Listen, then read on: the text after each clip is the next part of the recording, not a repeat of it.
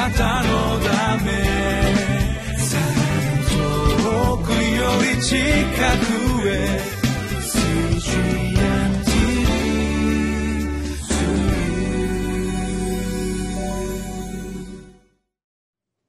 皆さんこんにちは。ミッションエイドクリスチャンフェローシップの関根和夫です。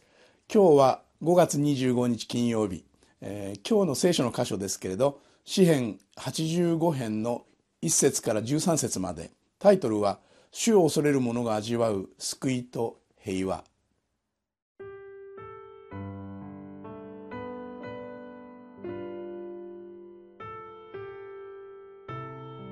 詩編85編。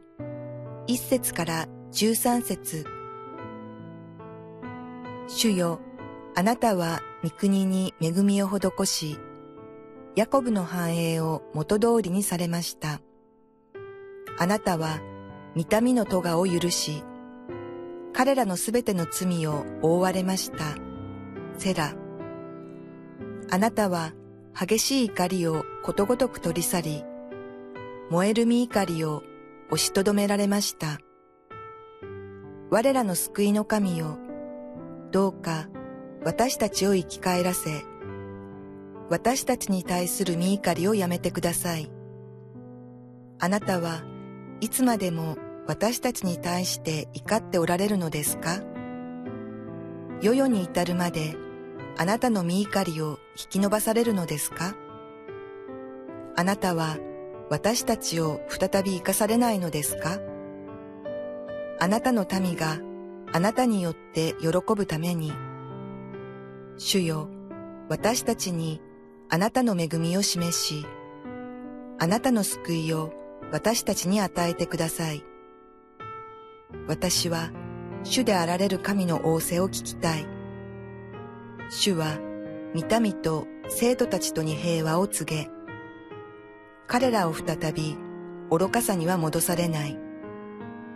誠に見救いは主を恐れる者たちに近い。それは栄光が私たちの国にとどまるためです。恵みと誠とは互いに出会い、義と平和とは互いに口づけしています。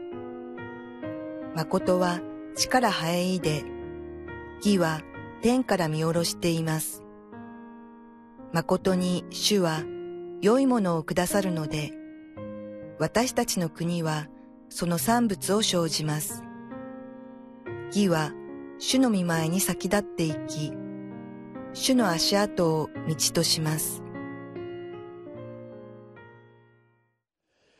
今日の聖書の箇所は詩編の85編の言葉です。えー、この聖書の詩編、えー、85編はリバイバルの詩編とも言われてるんですよね、えー、私この聖書の箇所とっても好きなんです、えー、おそらくこう流れを見ていくと分かるように、えー、この作者がですね最初昔のことを思い出して神様に向かって神様あなたは御国に恵みを施しヤコブの繁栄を元通りにされました、えー、見た目の咎を許し彼らの全ての罪を覆われました。というふうにこうね昔こんな素晴らしいことをしてくださったではありませんか。というふうに問いかける、えー、思い出してね。であなたは激しい怒りをことごとく取り去り燃える身怒りを押しとどめられました、えー、そしてふと我に返ってということはないですが現状を見て我らの救いの神をどうか私たちを生き返らせ私たちに対する身怒りをやめてください。あなたはいつまでも私たちに対して怒っておられるのですか？うんぬんとあってですね。要するに神様昔そうであったように今の私たちに対してもう一度救いを経験させてください。という祝福を経験させてください。という、まあ、懇願がここにあるんですね。でこれはねあの私たちの生活の中でも結構頻繁に起こることかもしれませんね。神様のことを考えて本当に嬉しくなった日々っていうのがあってそういうことを経験している人たちはやっぱり自分の中での失敗とか罪とかあるいは生活の緩みとかそういうようなことがあるとなんかこう全体的に空気が重くなる全体的に生活の中に喜びがこう少なくなってくるような気がしてなんか別に神様に怒られてるわけではないんだけれどもなんかこうもう一つすっきりしたものがないというようなことを経験することというのはよくあるんじゃないでしょうか。そういう意味では、この支援の85編というのは、個人の生活の中にも結構適用できる詩篇なのかもしれません。もちろん、教会としてこういう祈りを祈ることができたら、あるいは国としてこういう祈りが祈れたらというふうなことはもちろん大事なことであるんですけれども、でも、個人の生活の中でも、なんか神様の見怒りが去って、なんかこう、うつうつとしたような気分ではなくて、本当に明るく神を礼拝できる、そういう気持ちを与えてください、という、そういう時ってなかったでしょうかね。あるいはもしかすると皆さんの中で、いや、今がまさにそうですという方おられるかもしれませんが、この詩篇は、そういう願いを持って神の前に出た。そこからが、まあ、これ中心なんですけど。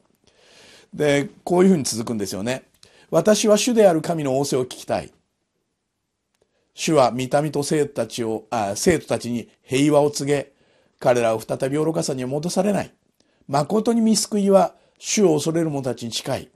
それは栄光が私たちの国に留まるためです。とあって、希望が語られるんですよね。神様は私たちに平和を告げ、私たちを愚かさの中にはもう戻らせない。こう引き上げて、救い上げて、救い出してくださるよという。で、その描写がですね、非常に麗しくて歌にもなっていますけれど、恵みと誠とは互いに出会い、義と平和とは互いに口づけしています。誠、誠は地から生えで、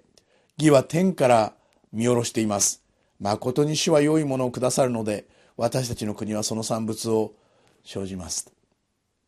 恵みと誠は互いに出会う。義と平和とは口づけする。誠は地から生えで、義は天から見下ろす。まあ、この恵みと誠、まあ、神の恵みが上から届いてくる。そして民は、私たちは誠実な心で、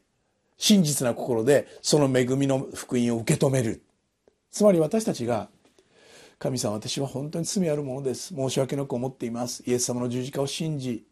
もう一度心の中の新しく作り変えられること、心が本当に現れることを望みます。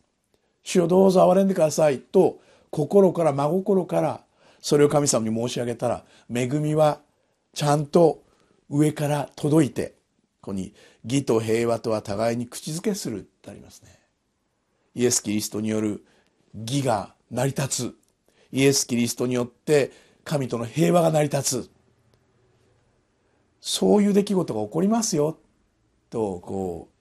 詩篇では教えてるんですよね。で、これはね、いつでも可能です。今日でも、今このテレビを見ながらでも、神様、私の心の中には何か重苦しいものがあって、振り返れば、やっぱり心の中にはやましいものがあり、神様に背いた出来事があり、神様の御言葉を喜べない心がありました。主よ私を憐れんでください。許してください。もう一度、新しい心であなたを礼拝できますように、と願うことができたら、真心からそれを願うことができたら、ここにあるように、恵みと誠が互いに出会い義と平和とが互いに口づけを交わすようなそういう神様との和らぎといいますか神様との間の関係回復が修復が成り立つんだと思います。でこれはあまり先延ばしをしない方がいいんでしょうね。できる時にそれはすぐに躊躇しないでやってしまうと言いますかやる必要があるんだろうと思います。リバイバルという言葉がありますけど、それはその、もう一度息が吹き返るという意味ですね。命がもう一度こう戻ってくるというふうな意味合いがあるわけですけれど、神は私たちを生き返らせようとしている。身怒りを取り除けて、神様が私たちの罪のための身怒りを取り除けるためには、イエス様の十字架が必要でした。でもイエス様はそれを喜んで担ってくださいました。そしてその福音は今私たちのところに届いています。主よ、こんな私ですけれども、本当に晴れ晴れとした心であなたの前に出て賛美できるものとしてください。そんな思いを持っているとしたら、躊躇しないで、もう一度この詩篇を最初からちょっと声を出して読んで、そして神様、この詩篇の通り、私はあなたの前にいます。私は憐れんでください。と祈ってみたらどうでしょう。きっと何かが始まると思うからです。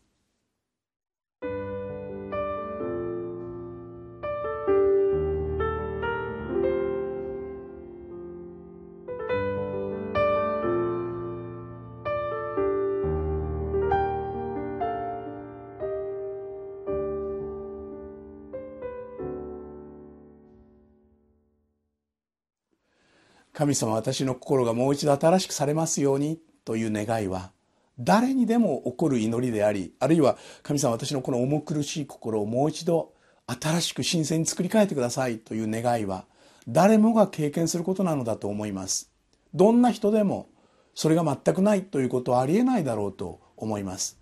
でもそれが可能でありここにあるように誠に